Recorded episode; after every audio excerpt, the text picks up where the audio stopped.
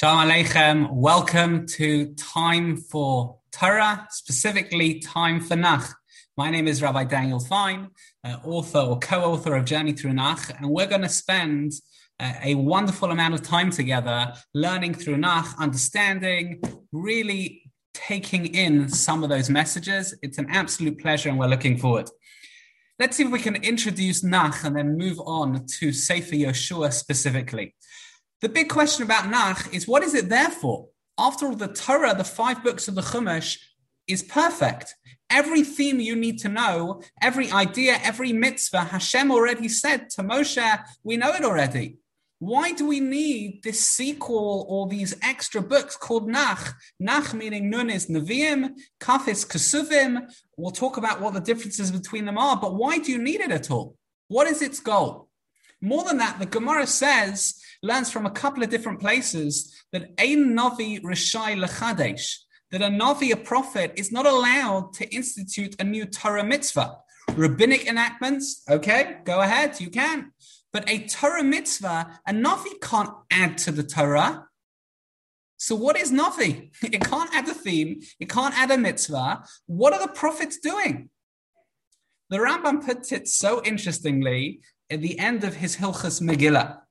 The Rambam writes, Kol Sifra Nevi'im v'chol aksuvim asidin libota limos HaMashiach apart from Megillas Esther. Is all of the books of the prophets, the books of the writings, the Ksuvim, they're going to be libotel. They're going to be nullified. They're not going to be so relevant when it comes to Mashiach's times. What's the idea here? The Nevi'im and the Ksuvim are there to return us to the themes of Torah. Torah is perfect.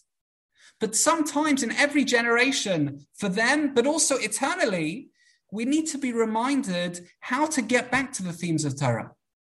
And it's not just a case of a Navi getting up and saying, hey, chapter and verse, look at that parak, look at that posuk. It's a case of a Navi explaining in a detailed, in a uh, genuinely marketed fashion what you're doing wrong, why you're doing wrong, and giving us the tools to return. And therefore, we have these famous psukim, we have these famous nevi'im, we have these famous chapters, these prokim, telling us how to do it and what to do. At the end of the day, it's not new themes, we're just being brought, brought back to that which was, to Torah. What is different between Nevi'im and Ksuvim? Why are they called Nach, Nevi'im, and Ksuvim? It's just called Na. What are prophets and writings? So here we have a plethora of opinion. It's very interesting. Some opinions focus on the mode of communication. Rav Hutner uh, has a piece on this about uh, in, in, in, his uh, book on Pachad Yitzchak on Shavuos. He says that Nevi'im was oral communication to the people. Ksuvim is written communication to the people. There are various other opinions, however. If you look in the Meiri's introduction to Sefer Tehillim, uh, the Meiri quotes a couple of other opinions. The Rambam, for example, writes that a Navi, a prophet, he had the Navu, he had prophecy. Those in Ksuvim didn't have prophecy. They had what's called Ruach HaKodesh, divine intuition, divine inspiration, which is not on the level of prophecy. Some contend with that. Some say, hold on a second, David HaMelech, King David, Daniel, they seem to have prophecies, but they're in Ksuvim. And therefore, there are those who say that it's not about the mode of communication, it's about the subject matter. The Ibn Ezra talks about the difference in subject matter. The Meiri as well, I believe, talks about the difference in subject matter.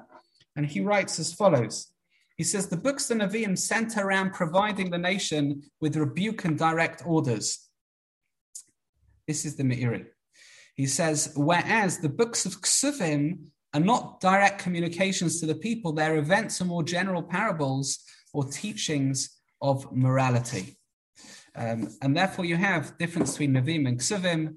Please God will start introducing Sefer Yehoshua, exactly what who he was, exactly what the book is, in our next episode. Enjoy.